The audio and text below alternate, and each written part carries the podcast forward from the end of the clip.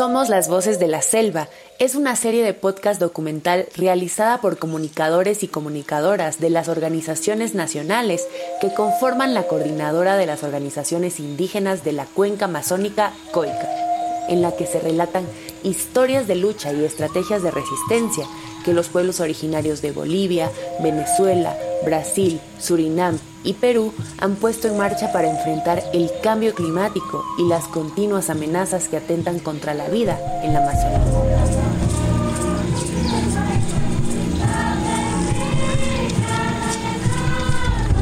Les presentamos las historias de la selva y sus protagonistas.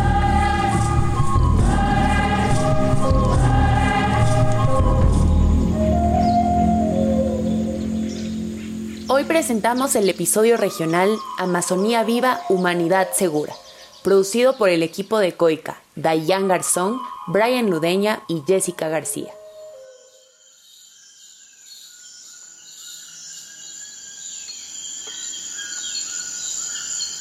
Somos más de 500 pueblos distribuidos en toda la cuenca amazónica. Los límites impuestos hoy corresponden a nueve países, Brasil, Ecuador, Guyana, Surinam, Venezuela, Perú, Colombia, Bolivia y Guyana Francesa, que conforman la organización indígena más grande del mundo, COICA, la coordinadora de organizaciones indígenas de la cuenca amazónica.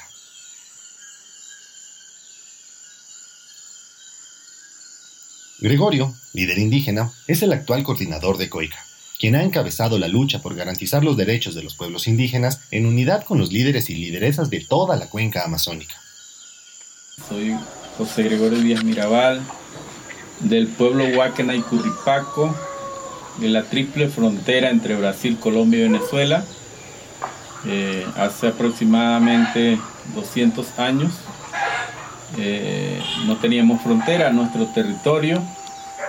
Su territorio, ahora dividido desde que se crearon los límites territoriales con la independencia, atraviesa toda la Amazonía, como el río Negro en Brasil, que nace en territorio colombiano, y el Orinoco de Venezuela. Todo eso es para Gregorio parte de su territorio ancestral.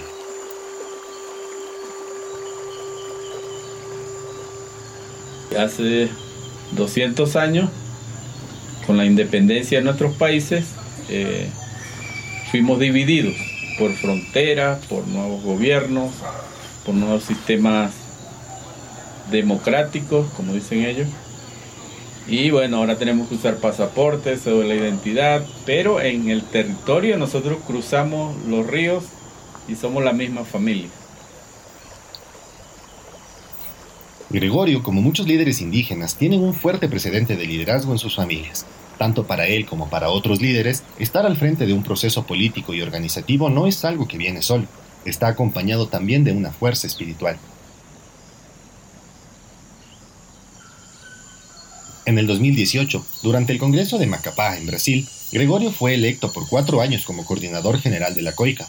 Antes de ese cargo también fue presidente de Orpia, una de las más importantes organizaciones indígenas de la Amazonía venezolana.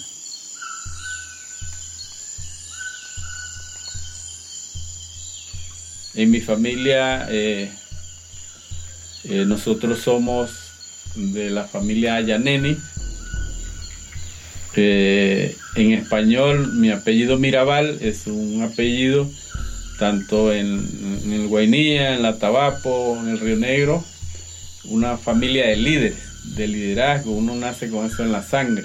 Mi tío, mis padres y particularmente mi abuelo es, de esa generación de que cuando era un, tú eras una autoridad tradicional, también tendrías que ser chamán. O sea, no podías ser un jefe si no tenías esas dos cualidades, liderazgo y también la sabiduría que es muy poderosa de, los conocimientos que no manejamos muchos seres humanos.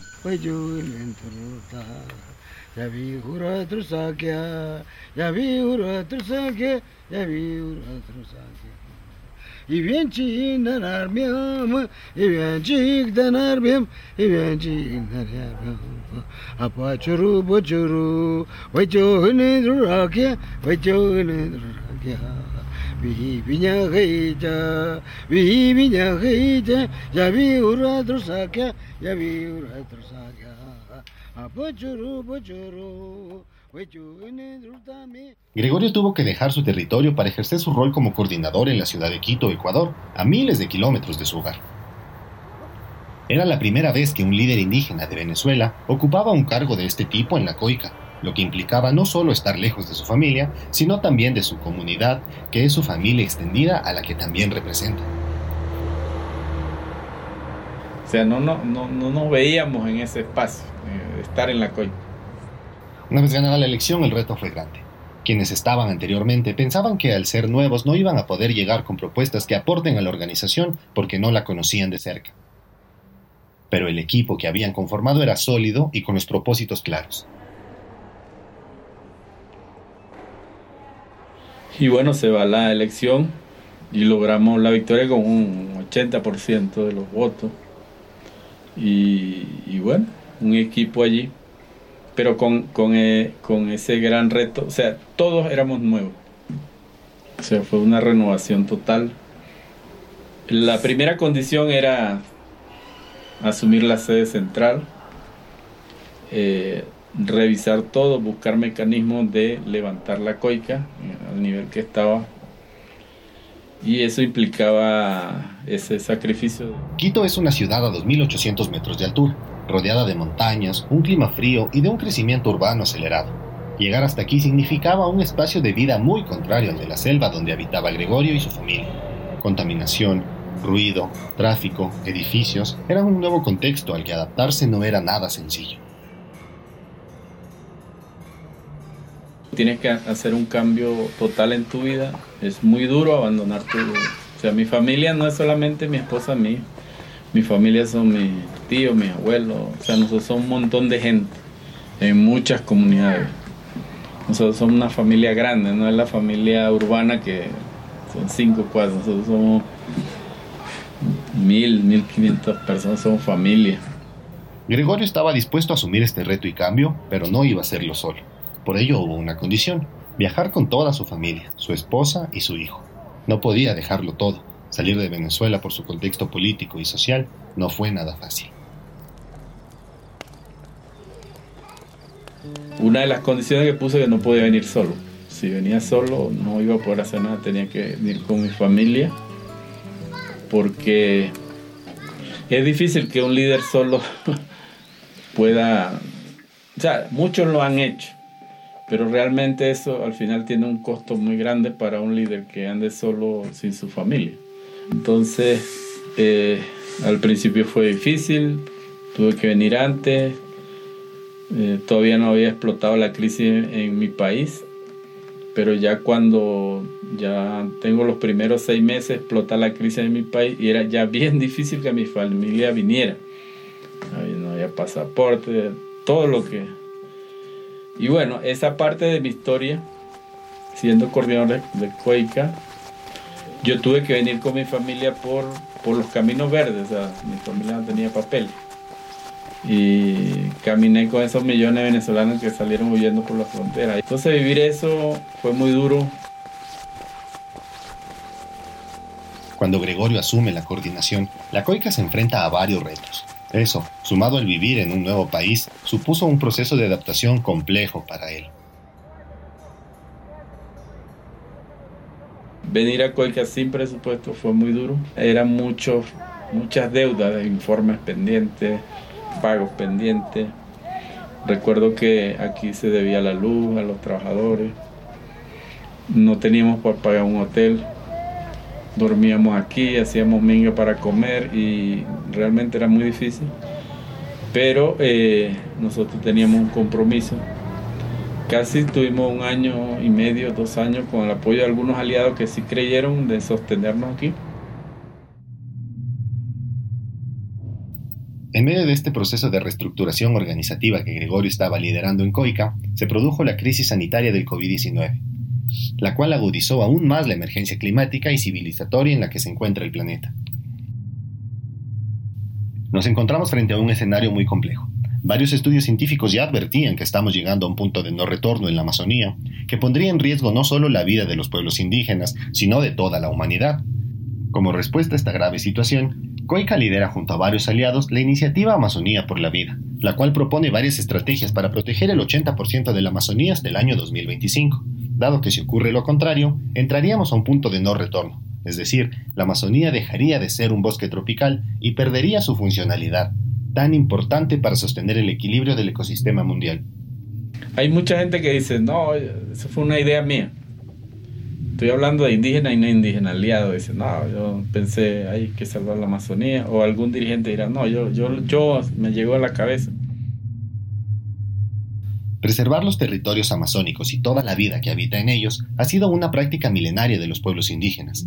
Es por ello que esta iniciativa busca hacer un llamado global urgente, es decir, este cuidado es una responsabilidad de todas y de todos creo que esto ha sido un proceso. Estoy hablando de, 530 años, estoy hablando de 200 años, estoy hablando de 60 años. Es un proceso de lucha histórica de los pueblos amazónicos que obliga que todo eso que pensaron los abuelos, que de los que han muerto en la lucha, de los que no están, de los que están, de los creadores, de los fundadores, era cómo tener un mecanismo de lucha para mantener viva la Amazonía. No lo hemos podido lograr.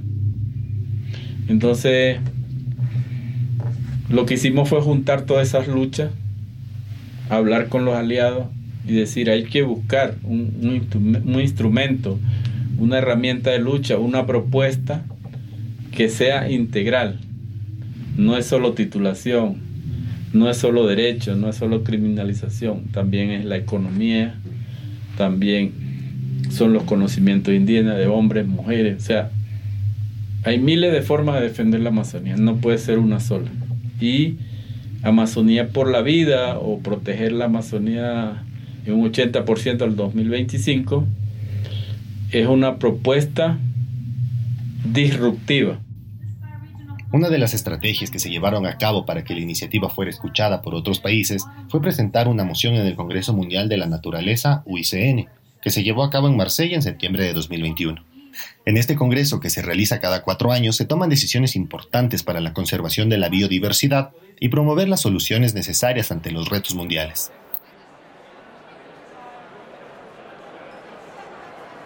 Tú ves la reunión de los países más poderosos del mundo en, Glasgow y ahorita se reunieron en Estocolmo y dicen, no, hay que dejar todavía el petróleo, todavía no hay que hacer la transición, todavía hay que seguir explotando los recursos naturales. Entonces tú dices, bueno, esa gente no quiere salvar nada, esa gente quiere destruir el planeta.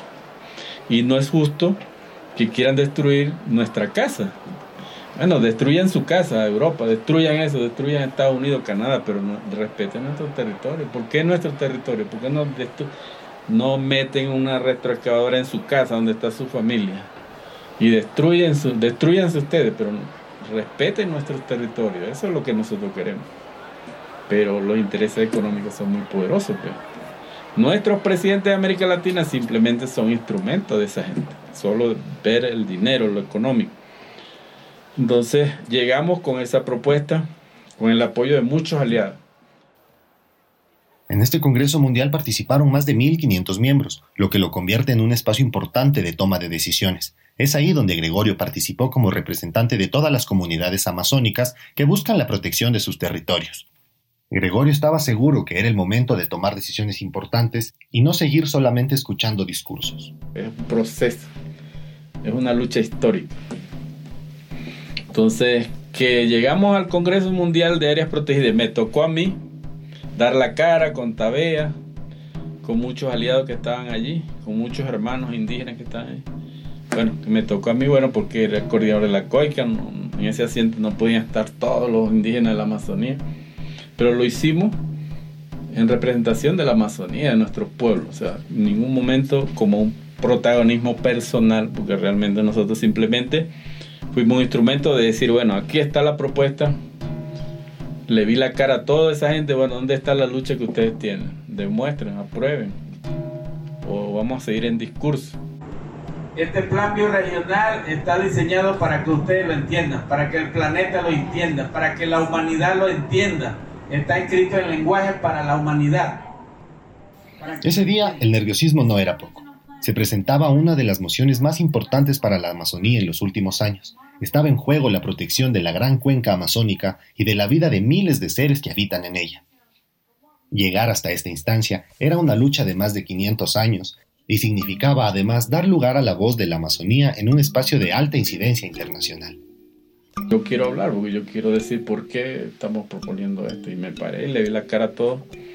En ese momento ya tú te olvidas de todo entonces mi, hice un reto, un desafío. El panel científico dice que después del 2030, 2040, 2050 vamos a vivir una catástrofe. Nuestro planeta se va a incendiar, vamos a morir.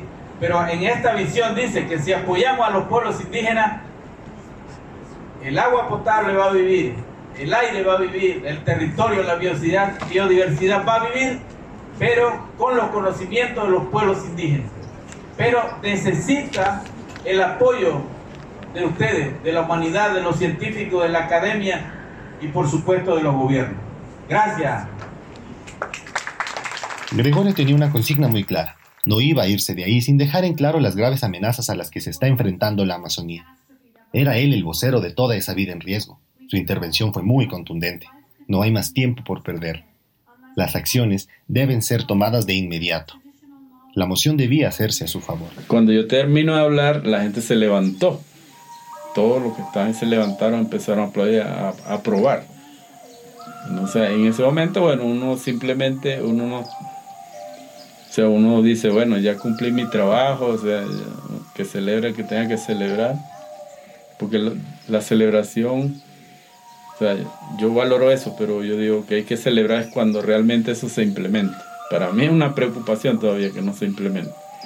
A toda la biodiversidad más grande del planeta, a toda la reserva de agua dulce que tenemos. ¿Por qué lo decimos?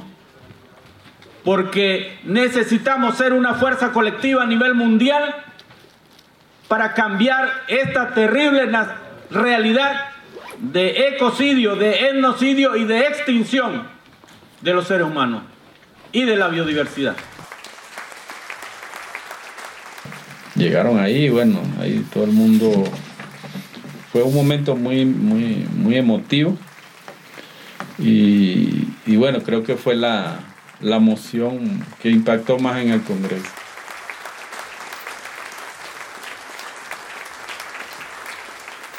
La aprobación de la moción 129 sin duda ha sido un paso importante para los pueblos indígenas y para toda la humanidad. Sin embargo, aún queda mucho camino por recorrer.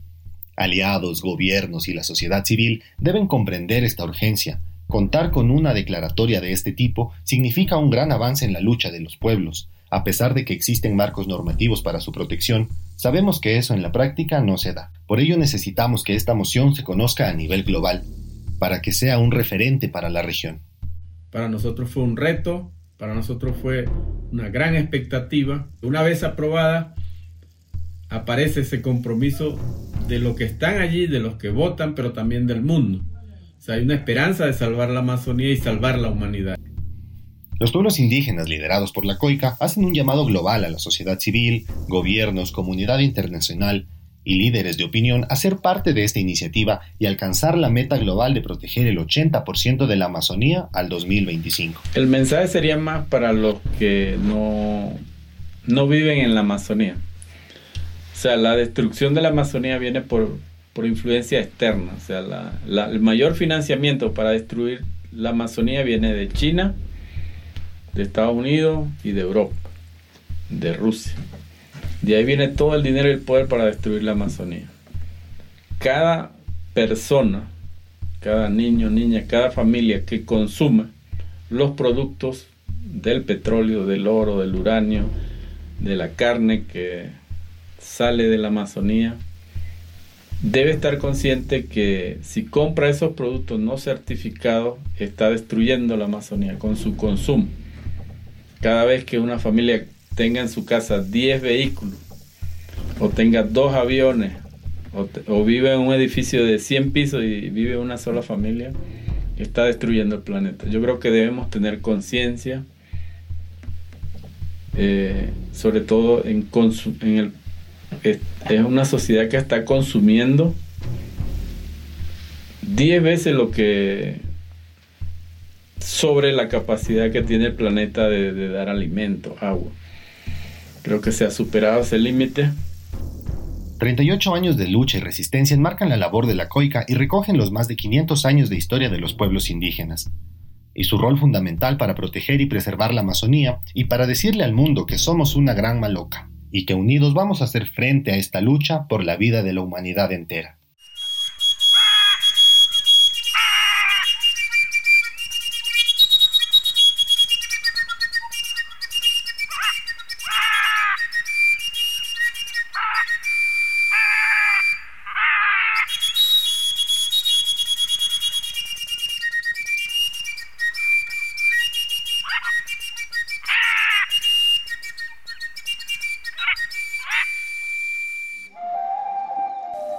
Este capítulo cuenta con la participación de José Gregorio Díaz Mirabal, coordinador general de la Coordinadora de Organizaciones Indígenas de la Cuenca Amazónica, COICA. Escritura de guion, Dayan Garzón, Brian Ludeña, Michelle Mejía. Realización de la entrevista, Brian Ludeña, Dayan Garzón. Grabación de sonido, Brian Ludeña. Locución, Brian Brusil. Responsable de comunicación COICA, Jessica García.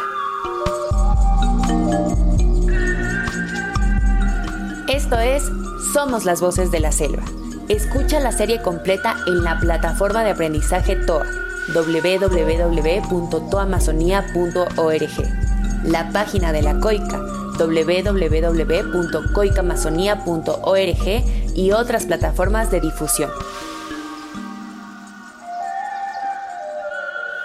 Esta serie fue desarrollada en el marco del programa Todos los Ojos en la Amazonía coordinada por IVOS y La Coica y con el acompañamiento técnico de la Escuela Ambulante de Cine Comunitario Sacha Manchi.